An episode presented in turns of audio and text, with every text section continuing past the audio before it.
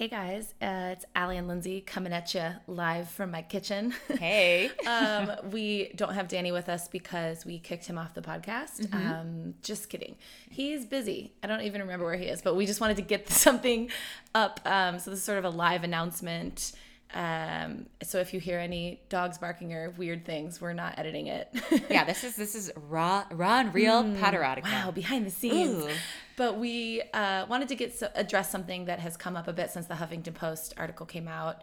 I don't know if you guys saw it. It's like the humble brag. It's like, uh, but Yeah. seriously, um, there's been some questions and we wanted to address them. Yeah, so we since um, HuffPost came out, there has um, which featured one of our the author from our season one story in the prefect's bathroom, um, Miss Figg. There were some questions that came up about her, um, and the questions and concerns were that um, you know we state we get the author's permission to read their stories, um, but a few people have reached out to us stating, well, you know, you say you got the permission of Miss Figg to read story uh, the the story for season one, but Miss Figg actually passed away two years ago.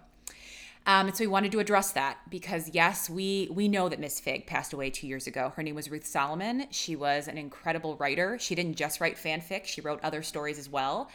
And when we were you know, digging around on the fanfic site and we found her story, and we knew we wanted to, to, to read a Snape Hermione story, and we found her work, we fell in love with it and I'd reached out to her a few times and had never heard back. And so we were committed to getting permission for the story.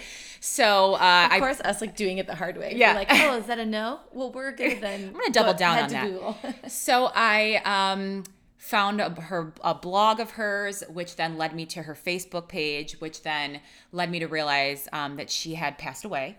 So uh, I actually found her son and daughter and reached out to them and got their blessing and permission. So when we reached out, told them what we were going to do, they were really excited about it, and they said our mom would have loved that. And especially they were excited because it was a way to share her story for her her work to live on in a different way, and because we were doing it in a fun and comedic way, and and they really appreciated it. So um, wanted to clear the air, uh, and also thank you guys. Honestly, uh, the fan fanfic, you guys are a loyal community, and we just appreciate that you wanting to protect her legacy. And and really Yeah. had to make sure we had integrity around what we were doing, and, and we it's, do. It's really cool to see like people being like sort of in this tight knit community.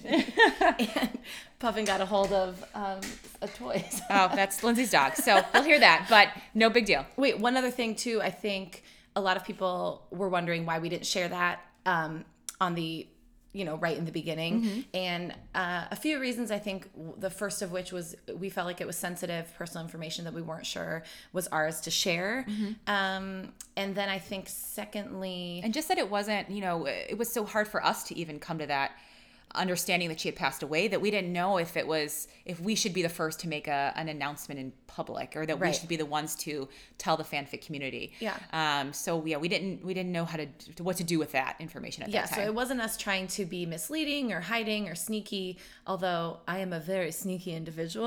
um, but so yeah, and then I think we also just like tone wise, we weren't sure that that was something that we were like, we're doing a comedy podcast, and then here's this bit of news, and so anyway, it was just we weren't sure how to handle it, and I stand by the way we did, I think, uh, but we wanted to make sure to address this so that for the people that were asking, they would know that um, we did in fact get the permission and are trying to do everything with integrity. And we know that we are, you guys know this, we're brand new to this world. And so we're learning a lot as we go, you know, navigating all of this stuff. And so we really do appreciate the feedback. Um, we just wanted to make sure that you guys know that we're nice and good. yeah, and and we're nice, we're nice girls and guys. Uh, one other thing too is I just wanted to acknowledge the the story Miss Figg wrote uh, in the prefect's bathroom. It was such an awesome way to kick off this So pod. fun. I cannot imagine a better story to be our inaugural story for Potterotica. She, sorry, her, her dog's going nuts with the chew toy. Um, I it was so funny. I mean, what made it so fun was the way that she wrote Snape and Hermione, and just the fact that it, it you know it dragged out for all these chapters, and and you know this erotic story turned out to like be no not sex. not so erotic, but which made it more hilarious. It's like so perfect it was us that, that just that's the way it went. it was such a good entry for us into this world, um, pun intended. And um, and so I just want to give a shout out to Miss Figg. Her work was great. I mean, she had a ton of great stories. So Yeah. if you find her on fanfic.net and some of the other cool, uh, some of the other cool sites that have her house her work, she's she's a really fun read. And then just to give a shout out to all the other authors out there that are writing this work, we really appreciate it. You know, Yeah, there is so cool. it is so cool, and I I love to see the loyalty of the community and Mm-hmm. the fun in the community. And you guys have been so gracious in bringing us into your world because this is again tip of the iceberg for us.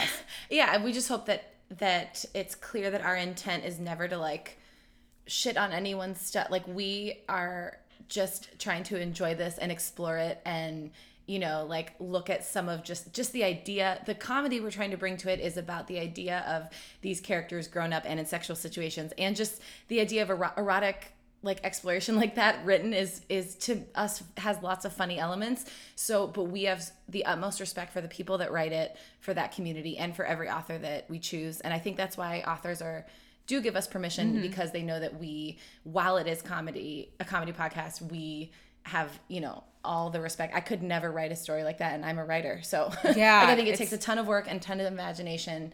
And yeah so we applaud you and, And we yeah. just hope this clears everything up. And we love you guys. And now uh, get get back to your Sunday. Yep.